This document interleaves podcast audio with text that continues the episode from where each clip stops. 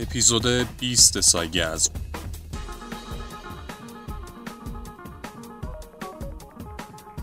هنر خراب کردن زندگی.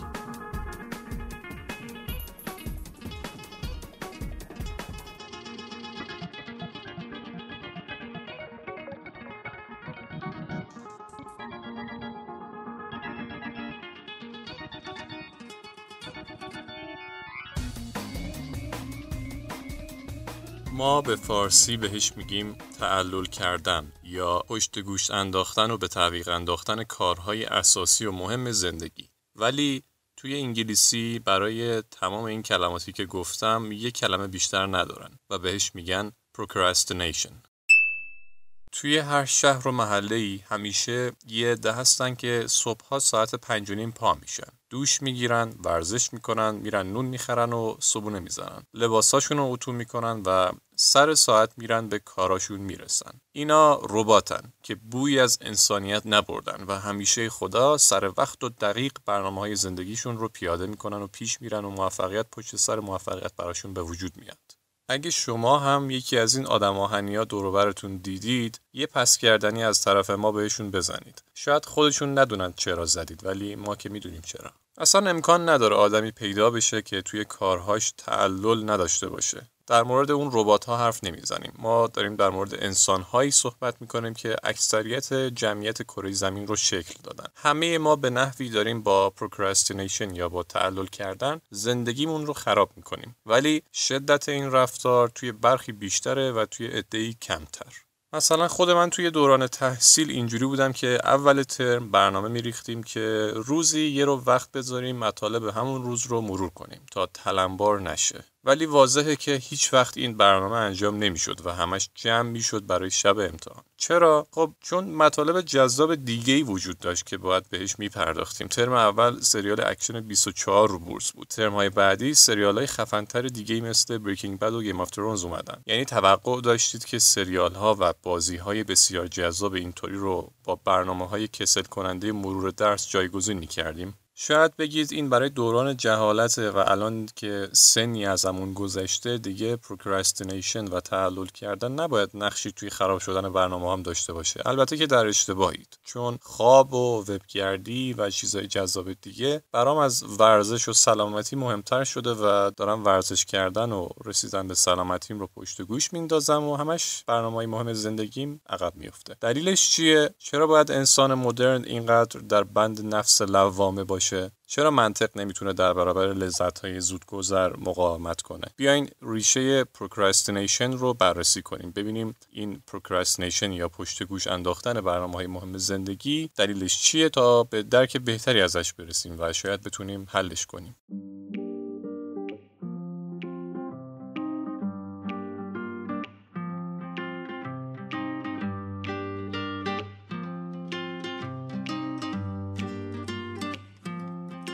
روانشناس آمریکایی آقای جوزف فراری یه نقل قول در این باره داره که میگه همه ما تعلل میکنیم، ولی همگی تعللگر نیستیم. یعنی چی؟ مسئله پروکراستینیشن به دو بخش تقسیم میشه. نوع اولش رو همه ما تا حدودی انجام میدیم، ولی نوع دومش که نوع حاد این قضیه است به قدری شدیده که شما حتی در انجام یک کار ساده ممکنه فلج بشید. به نوع حادش میگن کرونیک پروکراستینیشن. افرادی که به چنین ناهنجاری دچار میشن حتی دستشویی رفتنشون هم عقب میندازن، چون مثلا اخبار شبکه دو داره یک گزارش از زاییدن کرگدن باغ وحش تهران پخش میکنه و این آدم درد مثانه‌اش رو تحمل میکنه چون از نظرش این گزارش خیلی جذابه. طبق نظر اون روانشناس آمریکایی که گفتیم فقط بیست درصد مردم اینجوریان، یعنی فقط بیست درصد مردمن که به نوع کرونیک تعلل کردن دچارن و ما بقیه هشتاد درصد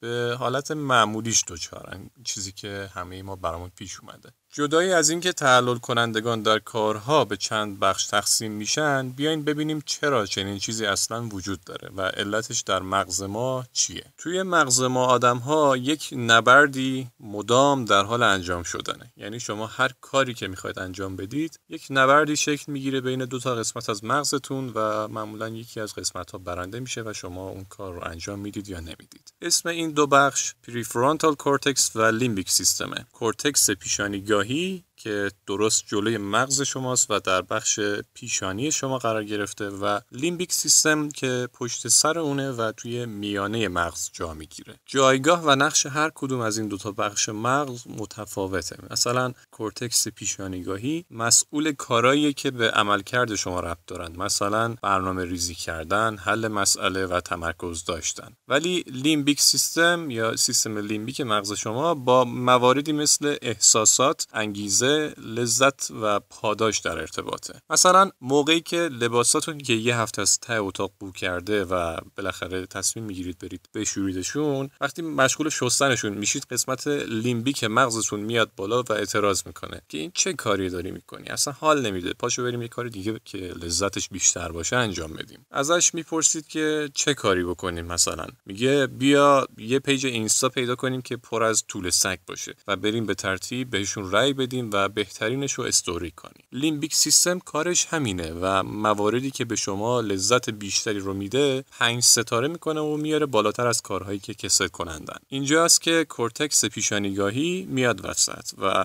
به لیمبیک سیستم میگه که زر نزن لطفاً. کورتکس میگه شستن لباس‌های بوگند این هفته خیلی مهمه، چون برای فردا هیچی نداره بپوشه و اگه الان نشوره فردا باید با بوی بد بره سر کار و ممکنه حتی اخراج هم بشه. خب درگیری بین این دو بخش از مغز بالا میگیره و با توجه به اینکه سیستم پاداشدهی آنی مغز برای ما جذاب‌تره، توی اکثر مواقع لیمبیک سیستم برنده میشه و ما لباسامون رو نمیشوریم. البته این موضوع برای کسایی که از حالت حاد تعلل کردن یا حالت Chronic Procrastination رنج میبرن وخیم‌تره. چرا؟ ببینید وقتی به حرفای بخش لیمبیک مغزتون گوش میدید و مثلا لباساتون رو نمیشورید، این لیمبیک لعنتی مغزتون میاد براتون اندورفین و دوپامین ترشح میکنه. خب این دوتا ماده شیمیایی اعتیادآورن و هرچه بیشتر به شما برسه شما لذت بیشتری میگیرید و متعاقباً کاراتون رو به تعویق میندازید. لیمبیک سیستم براتون یک ماده‌ای ترشح میکنه و کم کم شما معتادش میشید و اون رفتاری که باعث ترشح این ماده میشه در شما بیشتر میشه و شما تبدیل میشید به یک آدمی که از کرونیک پروکراستینیشن داره رنج میبره و خودش هم نمیدونه. ضمیر ناخودآگاهتون هم خیلی تحت تاثیر این واکنش ها قرار میگیره و این سیکل مخرب هی بزرگ و بزرگتر میشه. راه حل اول برای اینکه معتادان تعلل کردن یا پروکراستینیشن رو کمی ادب کنیم اینه که اصلا کمکشون نکنیم توی کارها. مثل مادرهای ایرانی نباشید که برای بچه‌شون از جون و دل مایه میذارن و در نهایت یه شخص آسیب پذیر و نازک نارنجی تحویل اجتماع میدن. بذارید افرادی که کارهاشون رو پشت گوش میندازن نتیجه این تعلل‌ها رو به چشم خودشون ببینن. بذارید ببینن که اگه لباسای این هفتهشون رو نشورن دیگه نمیتونن لباس باباشون رو قرض بگیرن. یه چند باری که دهنشون از نتیجه تعلل‌هاشون سرویس بشه، دیگه شاید لیمبیک سیستم مغزشون از کاراش خجالت بکشه. راه حل دیگه‌ای هم هست که در ادامه بهش میپردازیم، ولی بیایم به یه بیان ساده تری کل موضوع پروکراستینیشن رو بررسی کنیم، چون احساس کردم توضیحات فعلی یک کمی زیادی علمی بود و ممکنه بعضیا درست متوجهش نشده باشن. تیم اربن که مسئول سایت وایت بات وای دات کام هست توی تد تاک خودش به طرز فوق‌العاده ساده این موضوع رو شرح میده که توضیح به این صورته.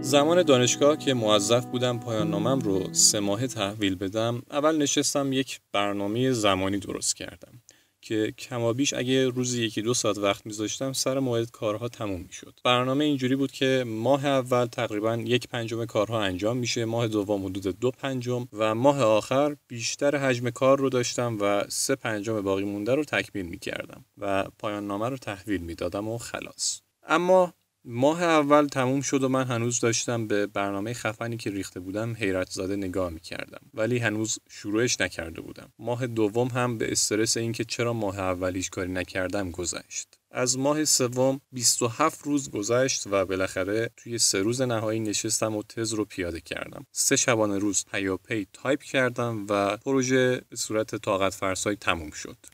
تیم اربن در ادامه میگه بعد از این تز افتضاحی که نوشتم به ذهنم رسید که چطور میتونم به بقیه دنیا بفهمونم که توی ذهن یک آدمی مثل من چی میگذره. اینکه چطور میشه به ربات‌های انسان نما فهموند که توی مغز یک پروکراستینیتور یا یه آدمی که مدام کارهای مهم زندگیشو پشت و گوش میندازه چی میگذره. ایشون میگه بیاین ام آر آی بگیریم. راه حل من برای اینکه بفهمونم به دنیا که توی مغزم چی میگذره اینه که از مغزم یک ام آر آی بگیرم و با ام آر آی مغز کسایی که پروکراستینیشن ندارن و تعلل نمیکنن و مثل ربات دارن زندگی میکنن بیایم مقایسه کنیم. میگه ام آر آی که بگیریم از مغز یک آدم عادی میبینیم که یه نفر پشت یه فرمون وایساده و خیلی هم منطقی داره کارها رو پیش میبره.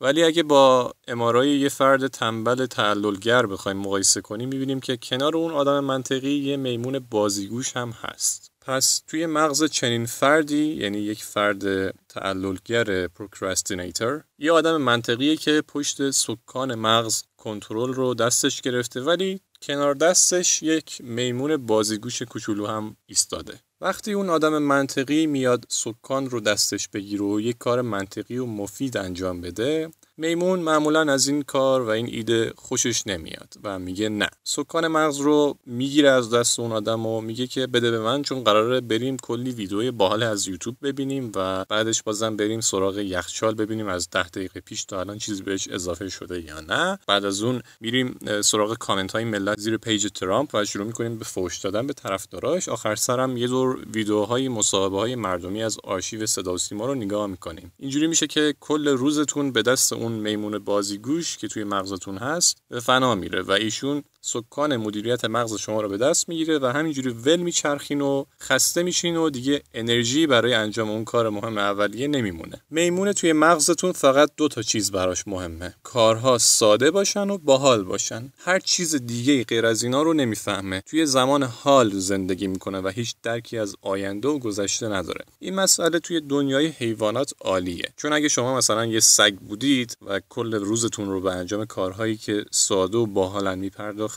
شما یک سگ موفق به حساب می رفتید و برای اون میمون شما هم یک حیوان هستید که باید خوب بخوابه، خوب غذا بخوره و اطلاعات ژنتیکیش رو به نسل بعد منتقل کنه. این مسئله توی دوران قومی و قبیله‌ای و به قول دانشمندان ترایبال تایم مسئله‌ای نبود و ممکن بود جواب هم بده، ولی الان که توی دنیای مدرن هستیم اون میمون هنوز توی مغز ما همراه ماست و این مسئله مشکل ساز شده. به خاطر همینه که این آدم منطقی که توی مغز ما به وجود اومده که کنار دست میمون مسئولیت برنامه‌ریزی و انجام کارهای لازم رو به عهده بگیره خیلی عصبانی میشه و نمیتونه میمون رو از پشت سکان این مدیریت مغز کنار بزنه. البته بعضی مواقع این دوتا میمون و اون آدم منطقی توی مغز شما به یک توافق‌هایی هم میرسن. مثلا وقتی میخواین استراحت کنین یا تفریح برنامه‌ریزی شده قبلی دارید یا میخواید با دوستاتون قرار شام بذارید بیرون برید، خب این خبر خوبیه برای میمون درونتون و هیچ دعوایی شکل نمیگیره. اما مشکل ما سر تعلل کردن هاست و مشکل وقتیه که میمون مغزتون سکان کشتی رو به دست میگیره تا کل زمانی که دارید صرف بازیگوشی و هدر دادن بشه. توی این بره از زمان که میمون مشغول بازیگوشیه متوجه میشید که یک حس عذاب وجدان حین بازیگوشی بهتون دست میده. این حس به خاطر سرخوردگی اون آدم منطقیه که کنار دست میمون هست و نمیتونه سکان کشتی رو از دست میمون پس بگیره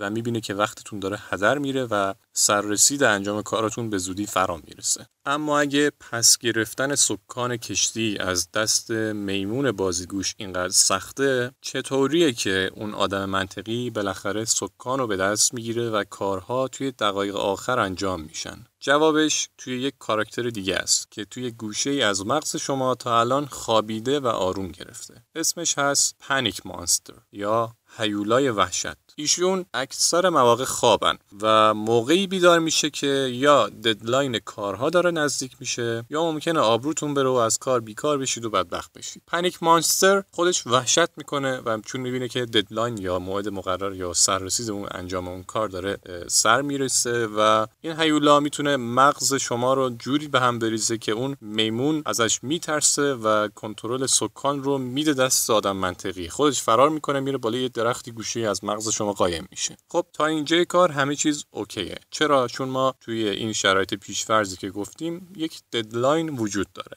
و کارها برای انجام شدن یک موعد مقرر دارند و پنیک مانستر با دیدن اینکه ددلاین داره نزدیک میشه و کاری انجام نشده وحشت میکنه و همه اوضاع رو کنترل رو میده دست آدم منطقی. مشکل اونجای حاد میشه و مشکل جدی ما جاییه که ما هیچ ددلاینی نداریم. مثلا بهبود یک رابطه عاطفی شکست خورده چه موعد مقرری براش هست؟ یا مثلا آب کردن چربی‌های شکم یا آب کردن چربی‌های پهلو ددلاین یا سررسید نداره که. چطور میشه برای اینها ددلاین ریخت؟ به خاطر همینه که هیچ وقت اون پنیک مانستر بیدار نمیشه و هرگز کاراتون انجام نمیشن و کنترل زندگیتون رو میمون بازیگوش یا همون لیمبیک مغز شما به دست میگیره و همه چی خراب میشه. یه راه حل اساسی برای این مشکل بزرگ به ذهن ما میرسه که بهتون میگیم. همش که نباید ددلاین برامون تعیین بشه. چرا خودمون موعد مقرر برای انجام کارها نچینیم؟ میگید موعد مقرر برای لاغر شدن و داشتن تناسب اندام کیه؟ چطور میشه موعد مقرر براش چید؟ خب نظرتون در مورد ددلاین یا موعد مقرری به اسم مرگ چیه؟ یه صفحه کاغذ شطرنجی بیارید، مربع‌های چهل در هشتاد داشته باشه. تعداد هفته‌هایی که یک انسان توی عمرش داره. همش توی یک صفحه کاغذ جا میشن با فرض اینکه شما هفتاد سال عمر کنید. و الان هم بین بیست تا سی سال اگه داشته باشید، یعنی یک سوم مربع‌های این صفحه پر شده و سیاه شده. پس هر وقت دیدید میمون بازیگوش سیستم هدایت مغز شما رو به دست گرفت، با نگاه کردن به این مربع‌های تو خالی که از صفحه عمرتون باقی مونده وحشت براتون داره و پنیک مانستر رو بیدار کنید تا منطق بیاد روی کار و کنترل اوضاع دستتون بیاد.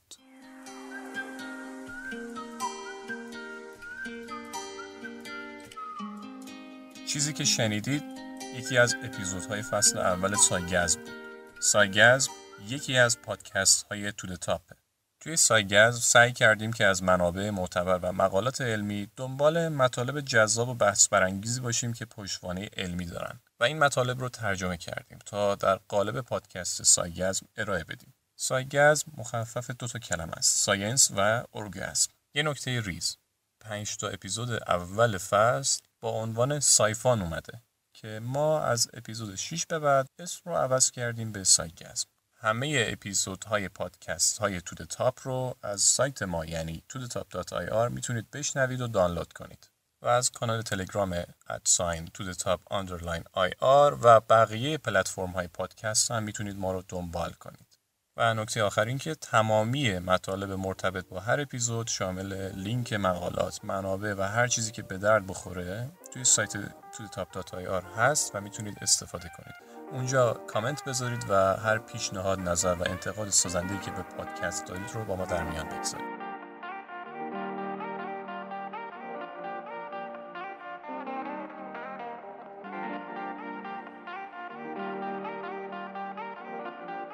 مرسی که گوش دادید.